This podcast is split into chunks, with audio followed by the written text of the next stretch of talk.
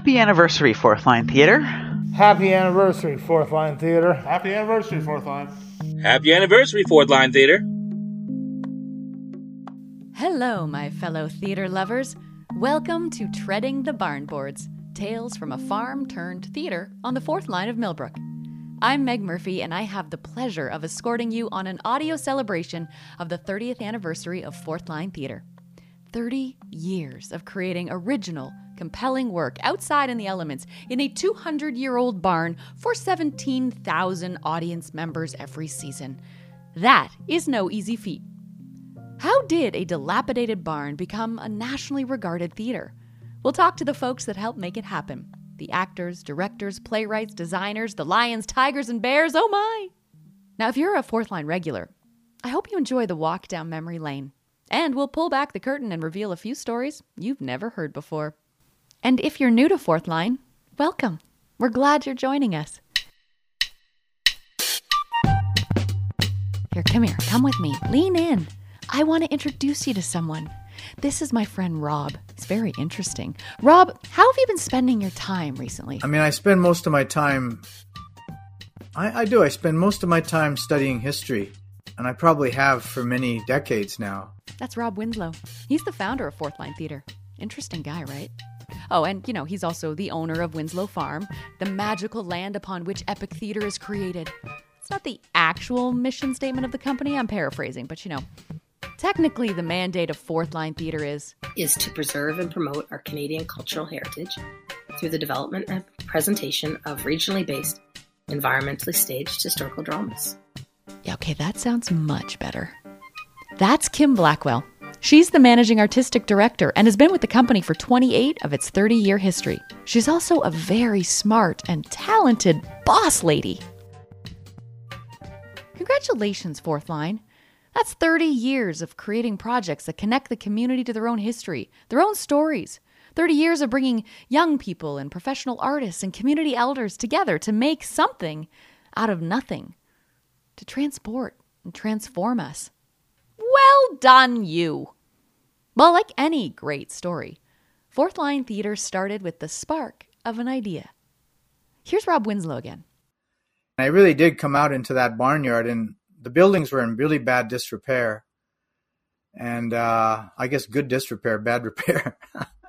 and uh, I actually looked into the field and I saw kind of a scene from the play.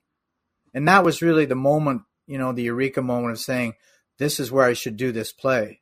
That play, written by Rob, was The Cavan Blazers. And it's the show that put Fourth Line on the map. But, but, but wait a second. He just said that the farm was in bad disrepair, or good disrepair, depending on how you want to look at it. Let's quickly get caught up on the history of this farm before the Eureka moment.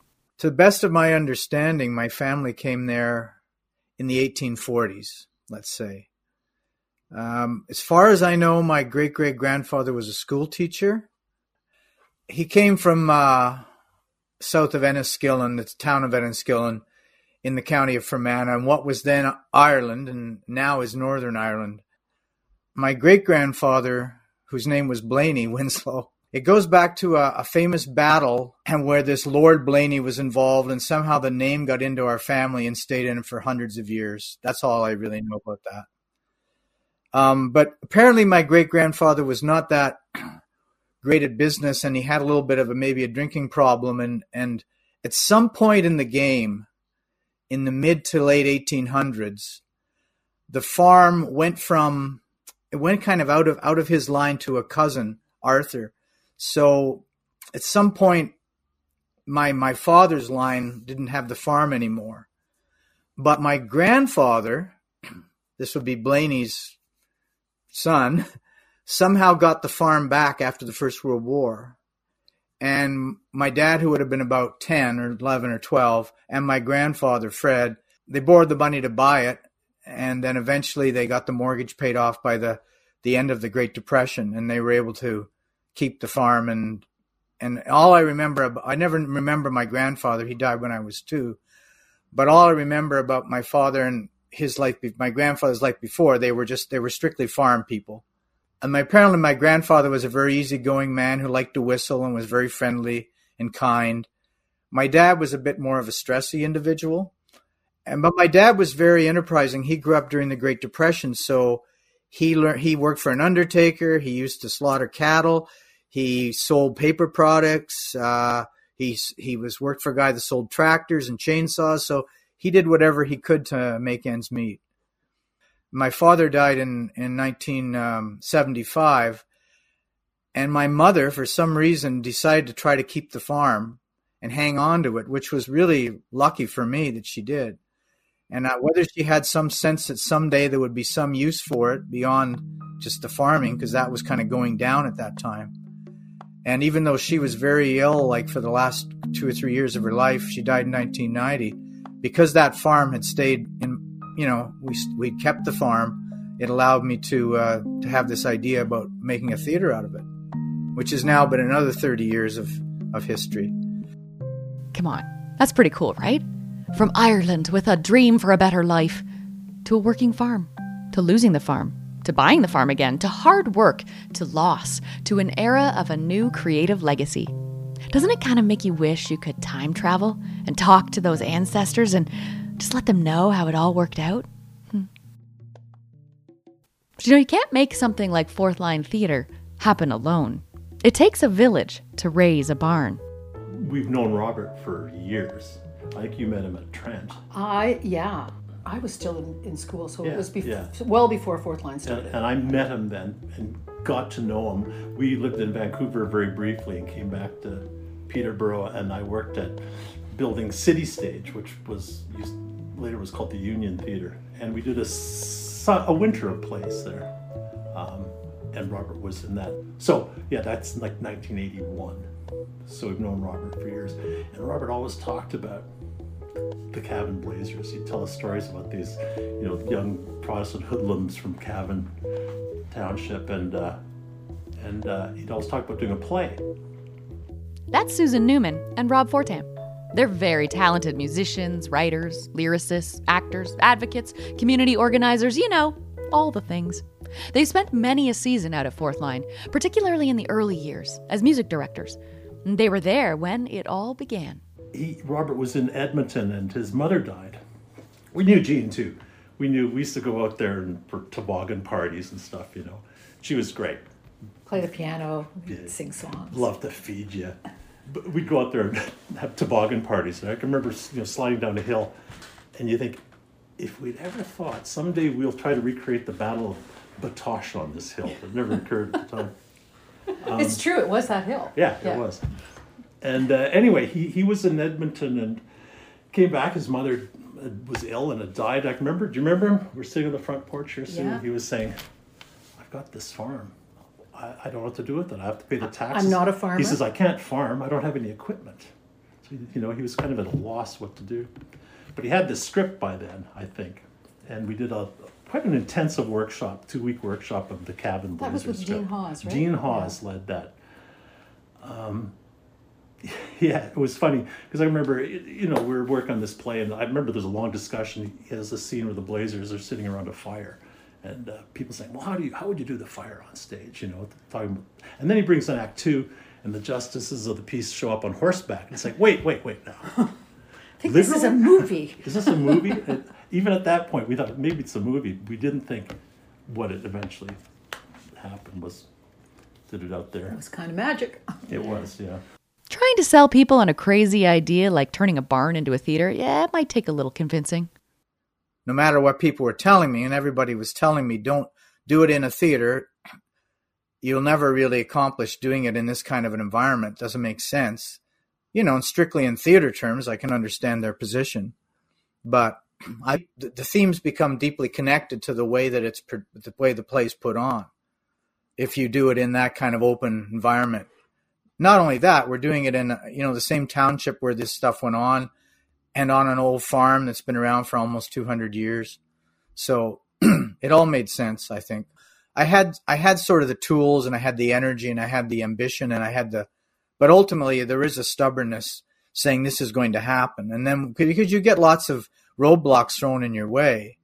A lot of people saying, "Oh, that'll never let's not bother," you know?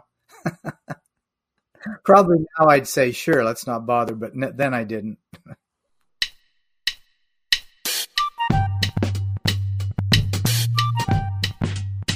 so now we've got the idea, we've got the play, we've got some friends on board. It's Field of Dreams time. If you build it, they will come. Or in this case, if you weed it. Here's Kim Blackwell again.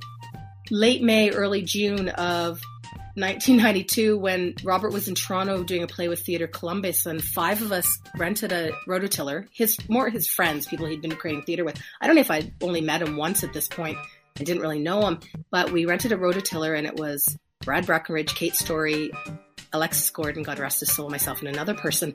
We went out to the farm and we were going to build a big garden, like rototilla big garden. We were going to feed ourselves off the land. I'm just going to point out that by the by the end of the summer, we got three carrots out of that that garden.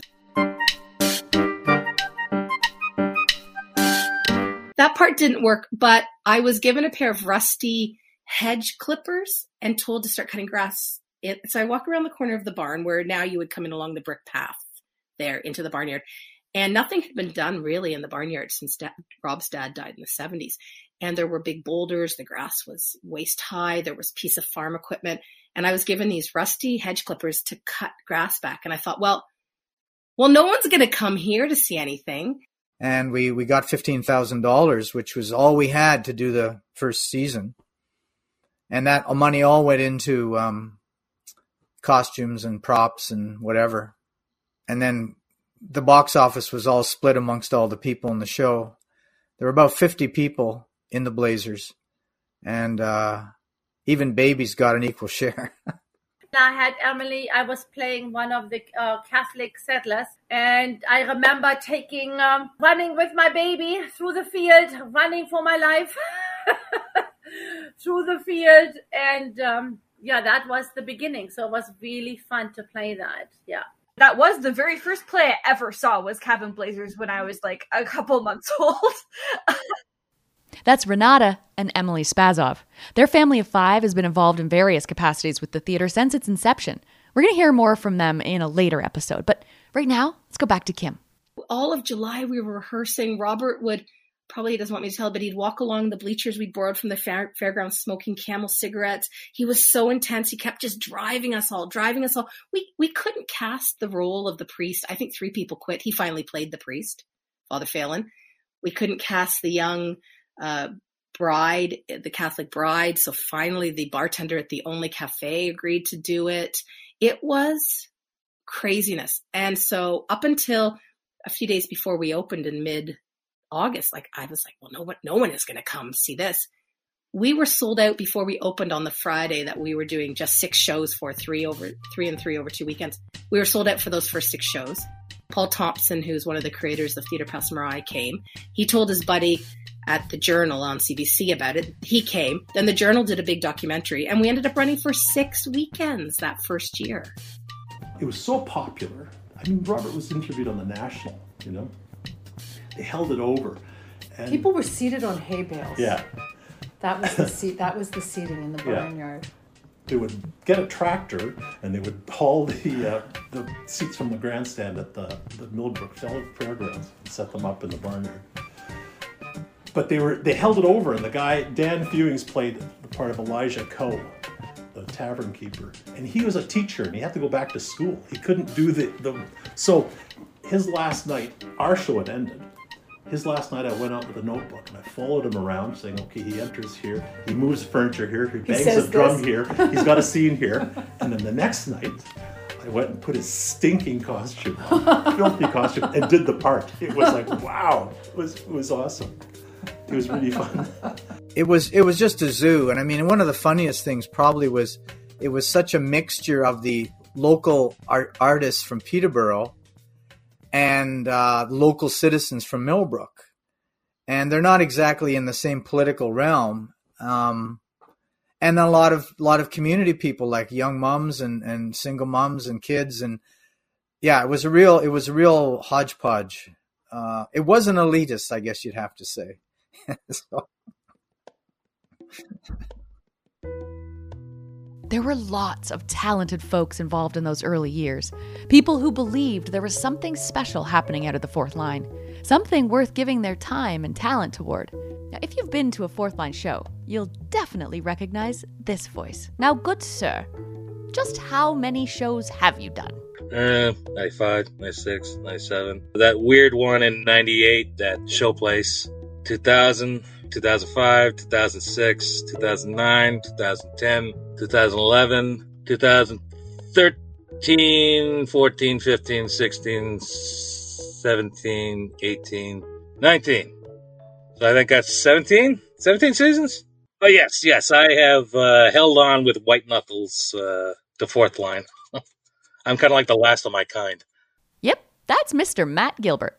He's become a bit of a fourth line legend. 17 seasons at the farm. Now that is commitment. It could have been 18 seasons, but uh, ooh, this is awkward. Um, his first audition didn't go exactly as he'd hoped. I auditioned in 94 and I didn't get in because that was the uh, Farini and they were looking for like people who could do like juggling and were gymnastical and that was not me. no, I am the most ungymnastic person you have ever met. I guarantee that. Uh, but in 95, when it was about being able to do a British or Scottish accent and shout loud, that got me in. That got me through the door. That was the first production of uh, Winslow's The Derryvore. I got paid 200 bucks for the summer, and Bill Kimball uh, got me another 200 bucks to understudy three different roles. So yeah, 400 bucks for that whole summer. And they say you can't make a living in the arts. Pshaw! Another multi talented artist who was early to the fourth line party is Esther Vincent. She's a set designer, lighting and sound designer, actor, writer, photographer, just another one of those insanely talented people. Ugh. Don't you just hate those people? Pretty much, I just rode the wave, I think is the easiest way to put it. Um, I was not directly involved in the first show, but almost everyone I knew was. So I did get to go see the very first dress rehearsal of the very first Cavan Blazers and was just blown over and thrilled and mortified and excited and, and, and kind of caught the bug. And so the, I guess it would have been the following year or two later, there was an opportunity for me to be uh, an extra, basically. So I just went, okay, fine. I'm going to go out and be an extra. I believe it was the Winslow's of. I was the goddess Macha, who was the horse goddess, which was the other thing that really drew me out there was an opportunity for me to ride a horse on stage. So I got to deliver a couple of characters to their deaths and cast the death spell on the main character, one of the main characters. It was uh, it was a thrill. All from horseback. Oh, it was great.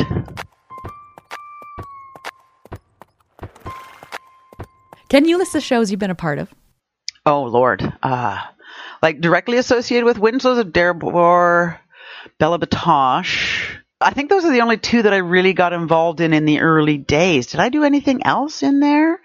And then the last six, seven years, I've been Bombers, Carmel, Bloom, Who Killed Snow White, the off-season shows, like the Halloween show that I suddenly can't remember the name of, or the three of them, Fool of Cavan. I'm going to stop now, otherwise you're just going to listen to me saying um over and over again. um, are you maybe forgetting something, Esther? you know, anything at all? You know, say a little show called The Veranda Society? oh, right, Veranda Society, of course. My, that's the only one I've actually stage managed. That's the only time I've stage managed out there. And that was lovely. That was a beautiful little compact show, and it just felt so great with the small group of us just pulling it all together in that crazy hot August. It was so hot. Mm hmm. Mm hmm. Good save, Esther. Good save.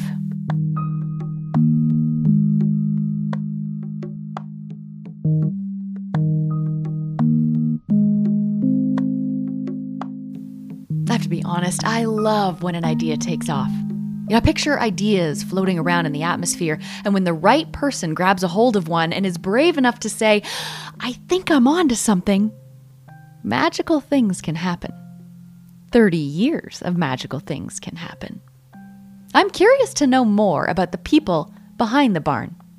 On the next episode of Treading the Barn Boards, we'll get to know the man who lives in the house in front of the barn that became a theater, Mr. Robert Winslow. Let's find out a little more about where he gets his ideas and what makes him tick and what he thinks the future of Fourth Line might hold. And we hear from other folks about Rob.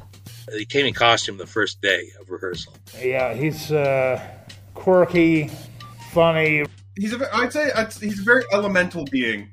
And what do you hope they say, Rob? I hope it's like the sandwich they named after me in the pastry peddler, the Winslow. Good and cheap. Robert Winslow, blazing a trail through Cavan. Next time on Treading the Barn Boards. Thank you to everyone who shared their stories. And to those whose stories I couldn't capture, thank you for playing a role in the life of Fourth Line Theatre. Thank you to Poddington Bear for the music, and thank you for listening. Live theater is back at the barn. Happy anniversary, Fourth Line Theatre. We'll see you this summer on the stage.